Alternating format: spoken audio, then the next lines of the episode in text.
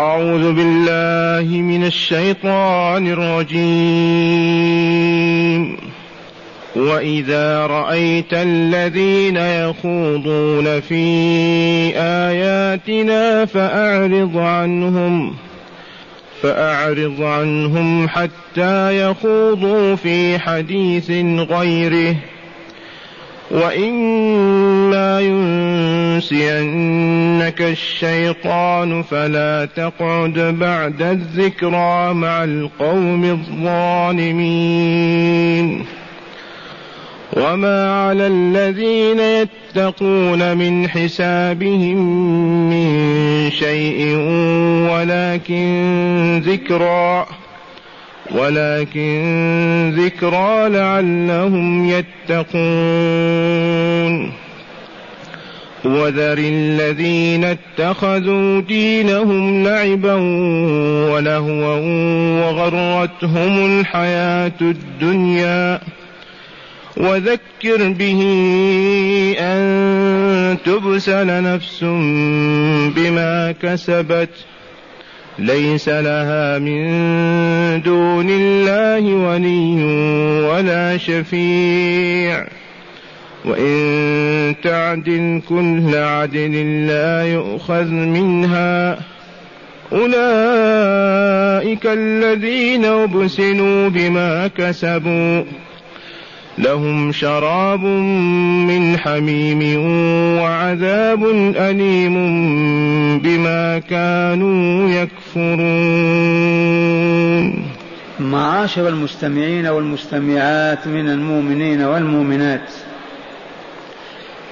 ما زال السياق في الحديث مع أولئك العادلين المكذبين، ما زال سياق الكلام في هذه الآيات مع من؟ مع العادلين بربهم، آلهة أخرى اصطنعوها وكذبوا في ادعائها آلهة. أولئك العادلون ما زال الكلام معهم. فيقول الله تعالى لرسوله صلى الله عليه وسلم: وإذا رأيت الذين يخوضون في آياتنا. ما معنى يخوضون؟ يستهزئون بالآيات القرآنية ويسخرون مما دلت عليه من التوحيد والعذاب للكافرين. بينا أن جماعات من المشركين في مكة كانوا يجتمعون ليسخروا بالقرآن ويستهزئوا به وبمن نزل عليه، وفيهم نزل هذا القرآن الكريم. فأعرض عنهم. من أمر رسوله بالإعراض عنهم؟ الله جل جلاله. اتركهم، أعطهم عرضك ولا تلتفت إليهم ما داموا يخوضون في الباطل ويتكلمون بالمنكر طعنا في القرآن ومن نزل عليه، إذن هؤلاء لا تجلس معهم، أعرض عنهم.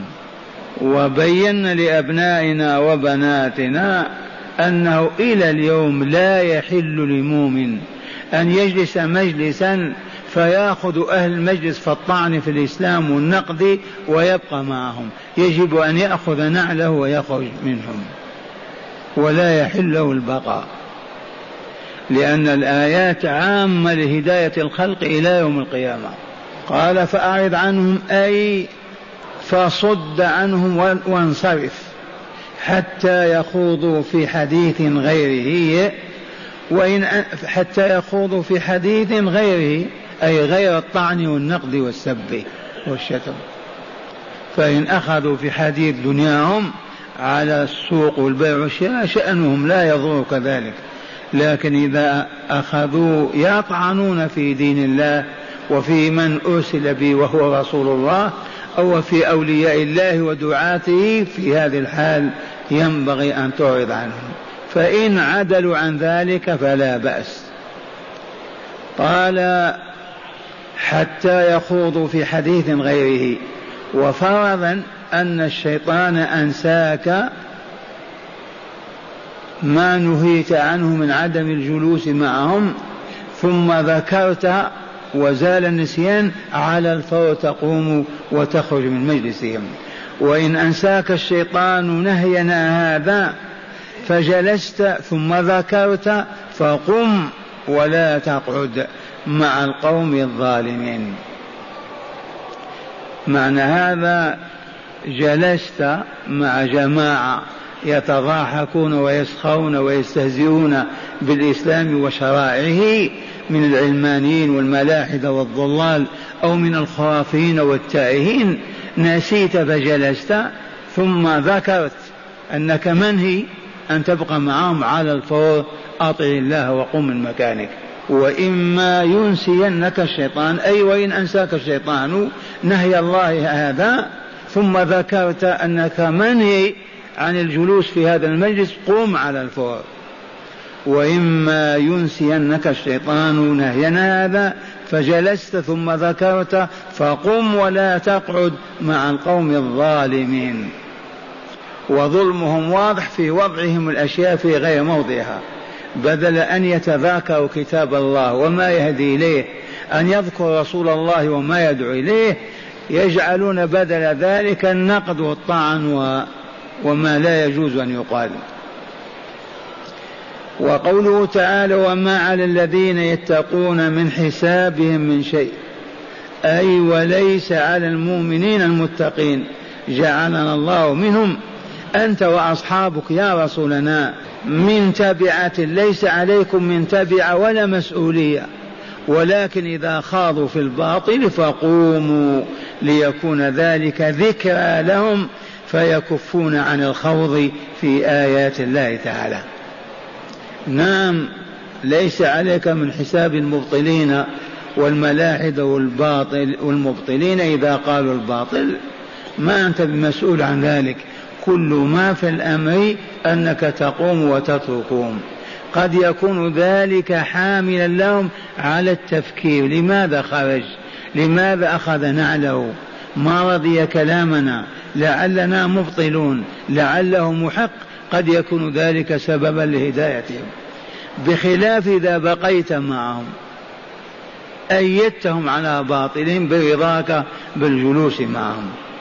أي وليس على المؤمنين المتقين أنت وأصحابك يا رسولنا من تبع ولا مسؤولية، ولكن إذا خاضوا في الباطل فقوموا من المجلس ليكون ذلك ذكرى لهم فيكفون عن الخوض في آيات الله تعالى.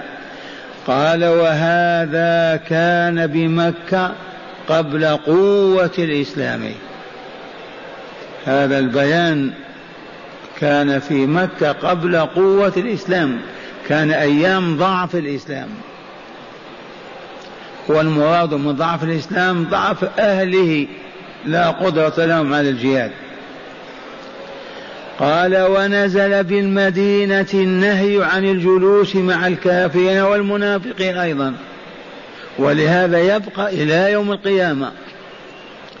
ونزل قرآن بالمدينة ينهى عن الجلوس مع الكافرين والمنافقين إذا خاضوا في آيات الله، ومن جلس معهم يكون مثلهم، وهو أمر عظيم.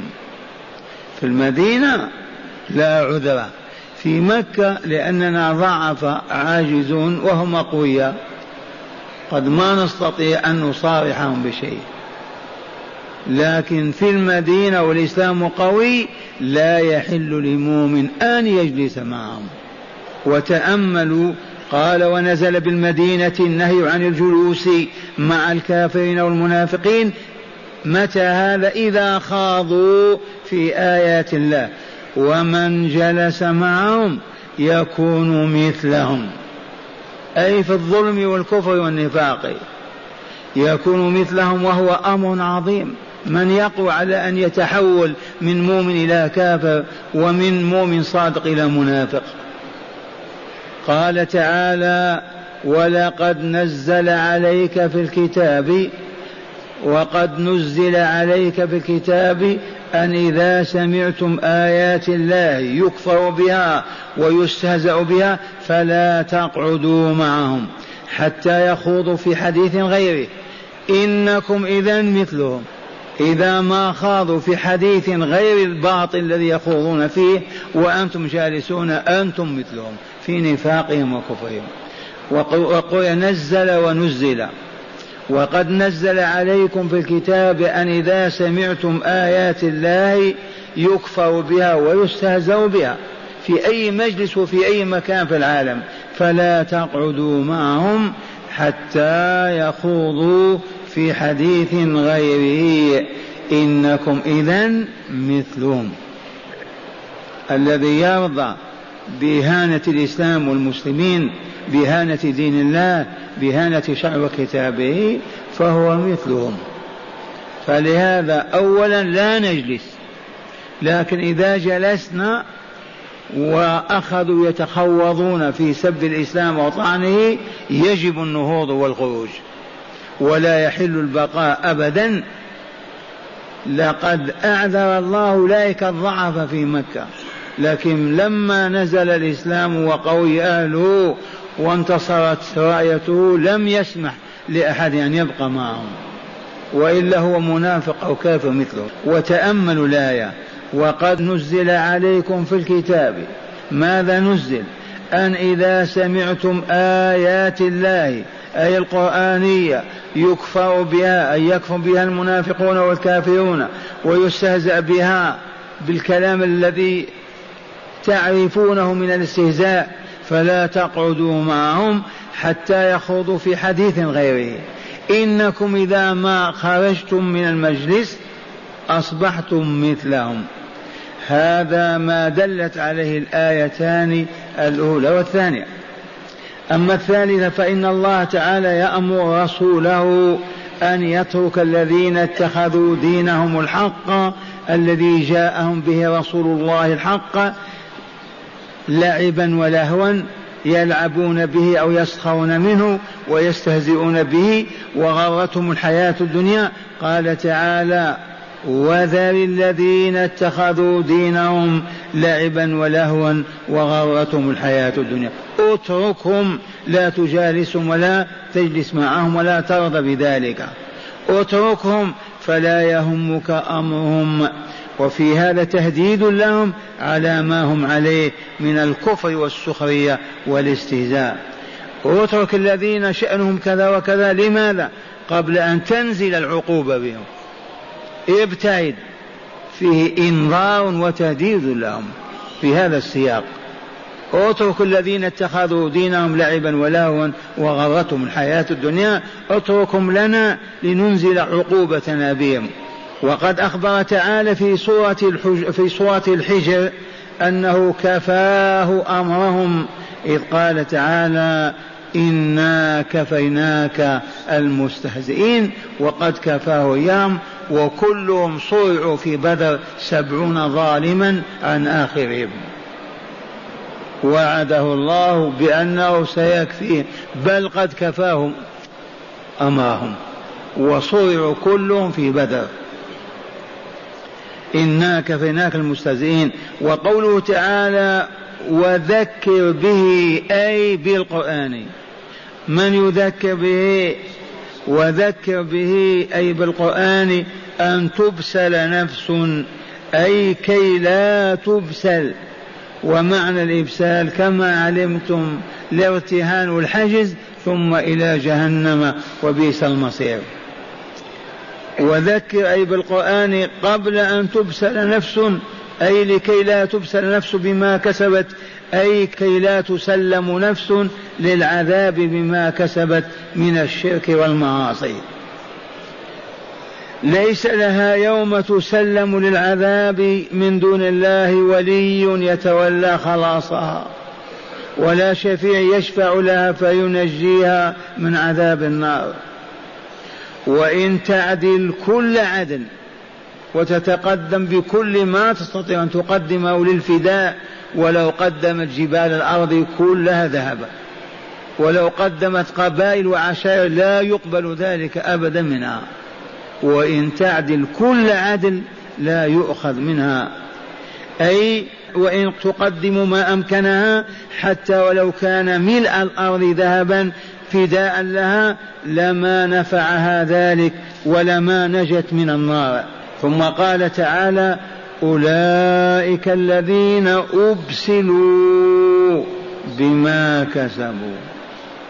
الباء كما علمتم سببية، لما ارتهنوا واحتجزوا ليجذبهم في العالم عالم الشقاء، لأنهم كسبوا ذنوبا خبتت أرواحهم، لوثت نفوسهم، وهي ذنوب الشرك والكفر والاعتداء والظلم والطغيان. إذن هؤلاء الذين لو تقدم أحدهم بملء الأرض ذهبا ليفتدي به ما فدي ولا قبل ذلك منه، إذن أبسلوا أي أسلموا وأخذوا إلى جهنم بما كسبوا من الذنوب والآثام، لهم في جهنم شراب من حميم وعذاب موجع أليم.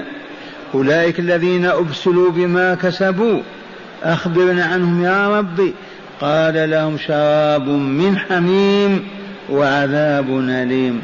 وقد عرفنا الشراب الحميم، وهو الذي انتهت قوة الحرارة وصلت إلى مستوى لا زيادة فوقه، هذا شرابهم. قال: أبسلوا أي أسلموا وأخذوا إلى جهنم بما كسبوا من الذنوب والآثام، لهم في جهنم شراب من حميم حار وعذاب موجع أليم، وذلك بسبب كفرهم بالله وآياته ورسوله، حيث نتج عن ذلك خبث أرواحهم، فما أصبح يلائم وصفهم إلا عذاب النار. فما أصبح يلائم وصفهم أي خبث أرواحهم إلا عذاب النار. قال تعالى من هذه السورة: سيجزيهم وصفهم إنه حكيم عليم. سيجزيهم وصفهم إنه حكيم عليم. الوصف الذي يكون في الروح البشرية إن كان نورا وطهرا وصفاء يجزيه الله بالجنة دار النعيم، وإن كان خبثا ونتنا وعفنا يجزي به عذاب الجحيم. سيجزيهم وصفهم إنه حكيم في عمل هذا وقضائه، حكيم فيه كذلك. هذه الآيات كررناها، هيا بنا نتأمل هداياتها في كل هذه الآيات.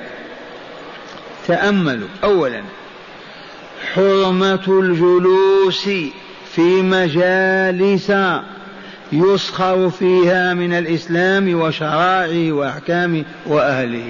من أين أخذنا هذه الحرمة؟ وإذا رأيت الذين يخوضون في آياتنا فأعرض عنهم حتى يخوضوا في حديث غيره. هدت الآية إلى هذا ولا لا؟ ومعنى هذا لا يحل لك ولا لي ولا لأي مؤمن في الشرق أو الغرب أن يجلس مجلسا يسب فيه أو يشتم الإسلام وأهله أو شرائعه وتبقى جالسا معهم، يجب أن تقوم، فإن أبيت إلا أن تجلس هلكت، فإنك إذن مثلهم. هناك مجالس للهو واللعب فقط، هل يجلس أنت مع مجلس يلعبون الكيرم والورق ويضحكون وقد مضى وقت الصلاة وهم يلعبون؟ هل تجلس هذا المجلس وترضاه لنفسك؟ أيحل لك هذا؟ والله ما حل لك. يجب أن تقول قوموا لقد نودي للصلاة، ولا يحل لكم هذا، لسنا من أهل اللهو واللعب.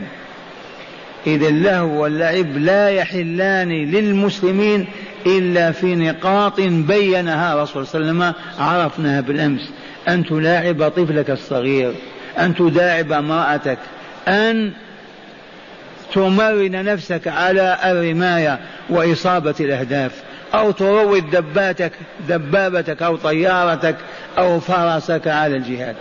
فقط هذه الأربعة شيء اسمه له لعب كل من يقول لا بأس به وهو ترويح النفس والله ما هو إلا زيادة ظلمها وظلمتها. مرة ثانية من هداية الآيات: أولا حرمة الجلوس في مجالس يسخر فيها من الإسلام وشرائع وأحكام وأهله. مجلس فقط يسبون العلماء ويطعنون فيهم، يجوز الجلوس معهم. ثانيا وجوب القيام والوقوف احتجاجا من أي مجلس يعصى فيه الله ورسوله، وجوب القيام وعدم الجلوس احتجاجا من أي مجلس يعصى فيه الله ورسوله. وأصحاب الأدشاش أو الصحون الهوائية وهم سكرى وسوف يفيقون عند سكرات الموت، لقد قلت غير ما مر والله أسأل أن أكون على علم وبصيرة، أن الذين يرضون بهذه الصحون الهوائية ويجلسون ليشاهدوا تلك المناظر الفظيعة العجيبة هم أطفالهم ونساءهم، أني لا أكاد أشك في أن من أصر منهم بعدما علم وأبى إلا هذا أن يموت على سوء الخاتمة. وها نحن نمر بالشوارع ونشاهد هذه الصحون الهوائية على البيوت القصيرة والطويلة، بيوت الفقراء كالأغنياء، كأنهم لا يؤمنون بالله ولقائه.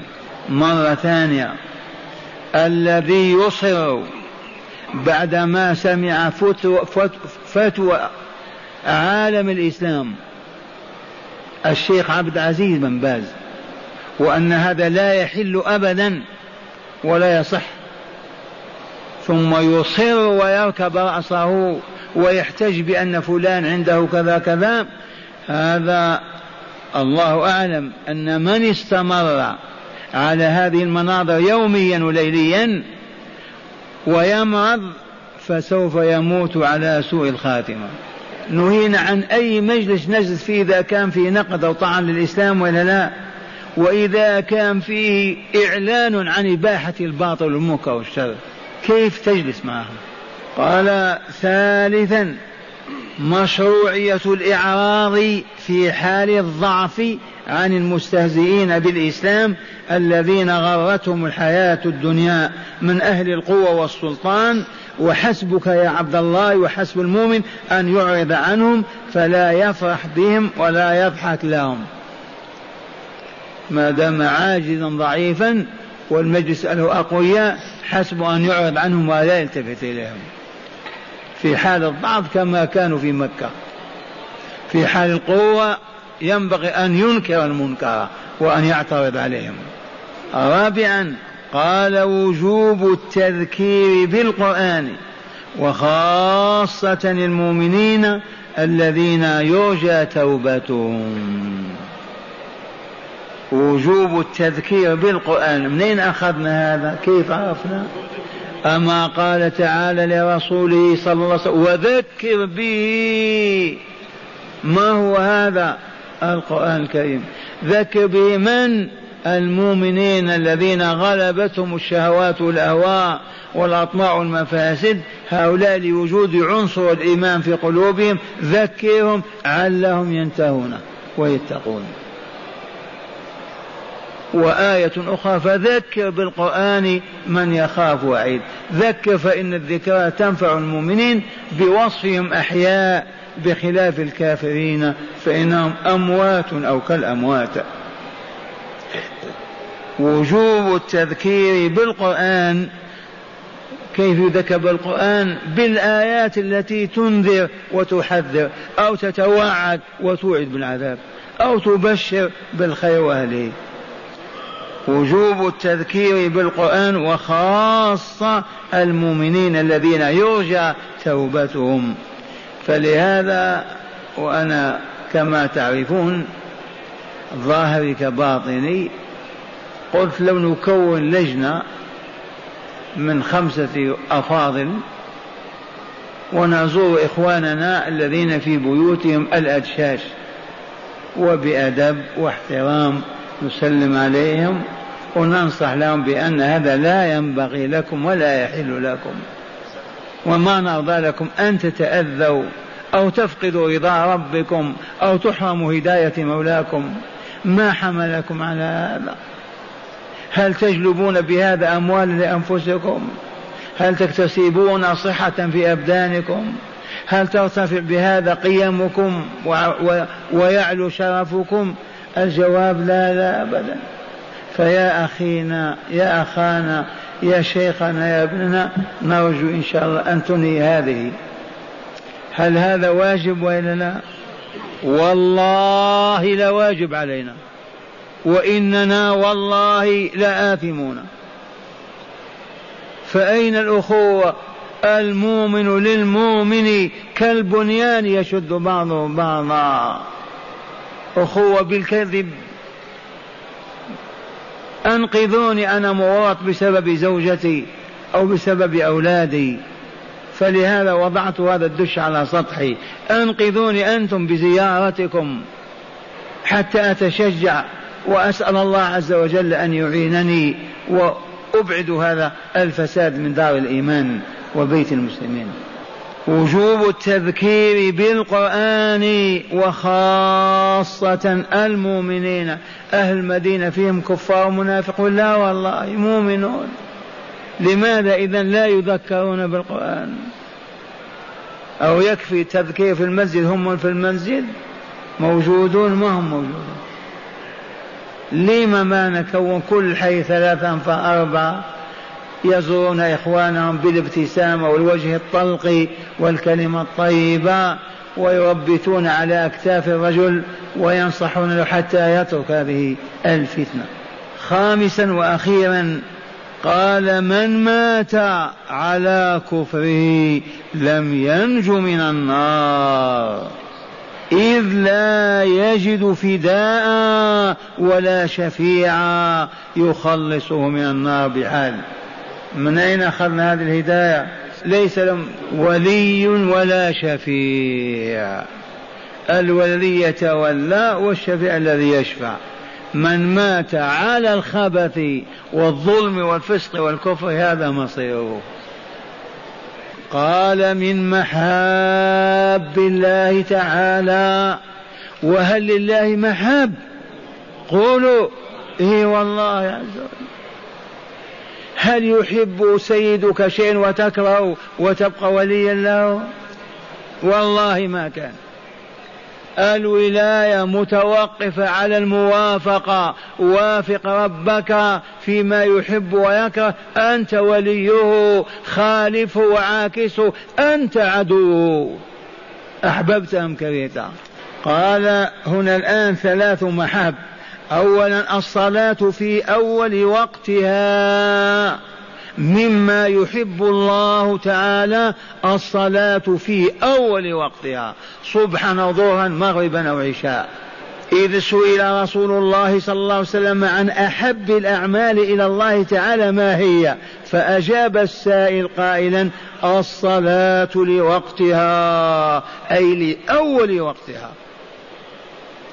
إذن فأحبب يا طالب ولاية الله تعالى ما أحب الله عز وجل، وهو الصلاة في أول وقتها.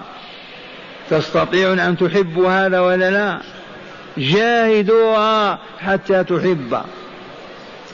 فأحبب ما أحب الله، فلا تؤخر الصلاة عن أول وقتها إلا لعذر قاهر حال دون ذلك، وبذلك تكون قد أحببت ما يحب الله عز وجل. هذا المحبوب إن شاء الله في قلوبنا لا في جيوبنا. 2 محبوب. قال: بر الوالدين، أي الأب والأم، إذ برهما، وهو ما هو الإحسان بهما وطاعتهما في المعروف. فمن أحب الأعمال إلى الله تعالى، إذ أخبر بذلك رسول الله صلى الله عليه وسلم. مرة ثانية: من محاب الله بر الوالدين، إذ برهما وهو الإحسان بهما وطاعتهما في المعروف لا في المنكر من أحب الأعمال إلى الله تعالى، إذ أخبر بذلك رسول الله صلى الله عليه وسلم. فأحب يا طالب ولاية الله تعالى ما يحب ربك عز وجل، فبر والديك بالإحسان إليهما وبطاعتهما في غير معصية الله ورسوله صلى الله عليه وسلم. وليكن إحسانك إلى أمك ضعف إحسانك إلى أبيك لأمر الرسول صلى الله عليه وسلم بذلك، ضاعف لها الإحسان. إن شاء الله هذا المحبوب سهل ولا؟ أحبوه قد أحبه الله، أحببناه. ثالث المحاب الجهاد في سبيل الله عز وجل، لقول الرسول صلى الله عليه وسلم وقد سئل عن أحب الأعمال إلى الله تعالى فقال الصلاة لوقتها، ثم بر الوالدين، ثم الجهاد في سبيل الله. ما المراد من الجهاد؟ قال والجهاد، والمراد من الجهاد في سبيل الله هو، افهموا، أن يقوم إمام المسلمين أو نائبه بغزو أمة من أمم الشرك والكفر. لماذا؟ لإنقاذها من الخبث والظلم والشر والفساد والشرك والكفر، وهما أصل كل فساد. فيقاتل رجالها حتى ينهزموا وتصبح تلك الأمة في ذمة المسلمين، وبذلك ينتشر الإسلام بين أفراد تلك الأمة، ولا يمضي زمن إلا وقد دخل جل تلك الأمة في الإسلام. وهذا الذي حصل على عهد الفتوحات الإسلامية، كيف أسلم أهل الشام والعراق وفارس والمغرب بالقوة بالحديد والنار. يأخذ الرجل يقول تسلم ولا نذبحك؟ والله ما كان أبدا، فقط يرصون سفنهم أو يوقفون خيولهم على حدود البلد، ثم يقولون لذلك الحاكم تقبلون الإسلام تنجون وتسعدون؟ قال لا نبدل ديننا.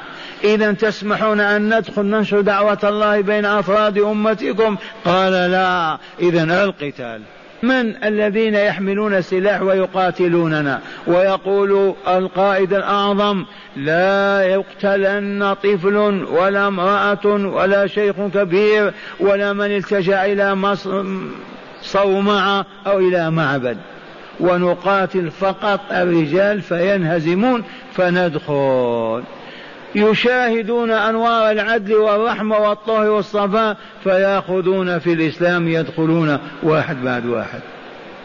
ليس هناك أبدا من يلزم بأن يسلم أو يموت. عرفتم الجهاد هذا؟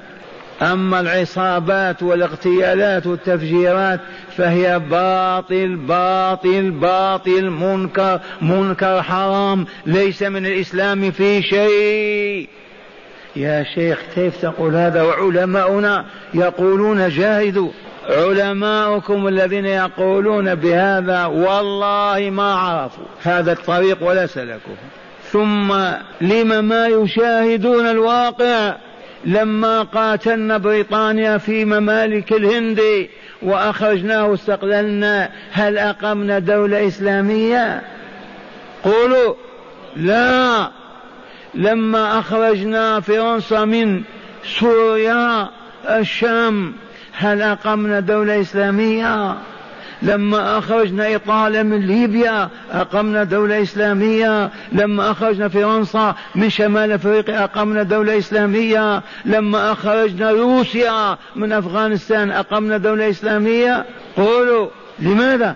لأن الجهاد ما كان الذي أراده الله ولا الذي جاء به رسول الله صلى الله عليه وسلم، فلم ينتج إذن إلا الخيبة والخسران والدمار، لأنهم ما قاتلوا وراء إمام، مشوا وراه وقادهم إلى الله. ما إن تستقل البلاد حتى ترتفع راية لا إله إلا الله ويعبد الله وحده. فكيف بالذين يتعنترون ويكونون جماعات ويأخذون في التفجيرات في العالم الإسلامي ليقيموا الدولة الإسلامية؟ هؤلاء مرضى ولا قيمة لوجودهم وهم ملعونون على لسان رسول الله صلى الله عليه وسلم. سمعتم؟ وإذا أرادوا أن يقتلوني أنا في انتظار. ثبتم؟ أريد شهادة وهي لا بد. رأينا رؤيا منامية من 40 سنة أنني ضربت برصاصة في باب الرحمة ومت. عرفتم الجهاد وإلا لا؟ الجهاد من أجل أن يعبد الله وحده. فإذا البلاد مفتوحة لم تجاهد؟ يجوز الآن أن نرصي سفننا على إطالة لندخلها في الإسلام؟ والله ما يجوز. لماذا؟ لمن نقاتل؟ والمساجد يؤذن فيها المؤذنون وتقام الصلاة والناس يعبدون الله، لم تقاتلهم؟ نوصي في هكذا سفن على بريطانيا؟ لماذا؟ لأجل أن يدخل الإسلام؟ دخل مئات المساجد والناس يعبدون الله. فكيف ببلادك الإسلامية فيها الإسلام والمسلمون وأنت تريد أن تقلب الحكم بالاغتيالات والدمار ليعبد الله؟ يعني ما هم معبود؟ عجب هذا الفهم. مرة ثانية الجهاد في سبيل الله عز وجل لقول الرسول صلى الله عليه وسلم وقد سئل عن أحب الأعمال إلى الله تعالى فقال الصلاة لوقتها ثم بر الوالدين ثم الجهاد في سبيل الله. والمراد من الجهاد في سبيل الله هو أن يقوم إمام المسلمين أو نائبه بغزو أمة من أمم الشرك والكفر لإنقاذها من الخبث والظلم والشر والفساد والشرك والكفر وهما أصل كل فساد، فيقاتل رجالها حتى ينهزموا وتصبح تلك الأمة في ذمة المسلمين أي تحت ذمتهم، وبذلك ينتشر الإسلام بين أفراد تلك الأمة ولا يمضي زمن إلا وقد دخل جل تلك الأمة في الإسلام. ومن الجهاد في سبيل الله أيضا أن يغزو العدو الكافر بلدا من بلاد المسلمين فيأمر إمام المسلمين بقتاله وطرده وإبعاده مذءوما مدحورا. فهذا هو الجهاد في سبيل الله الذي هو من أحب الأعمال إلى الله. وقد يكون من إخواننا الفلسطينيين معنا يقول كيف هذا؟ والله لو أن إخواننا الفلسطينيين من يوم أن طردوا من بلادهم بايعوا إماما لهم وعبدوا الله وراءه موحدين موقنين وتكونت أمتهم في أي بقعة من الأرض وقالوا بسم الله ودخلوا الحرب، والله لنصرهم الله على اليهود وأجلوهم. أما بدون هذا يضحكون على الله. تقاتلون لماذا؟ للتراب والطين، لوجود دولة. هل نفعتنا دول العالم الإسلامي؟ ما قيمة هذه الدولة؟ قيمتها أن يعبد الله في تلك الأرض فلا يشرك به ولا تعصى شرائعه وأحكامه.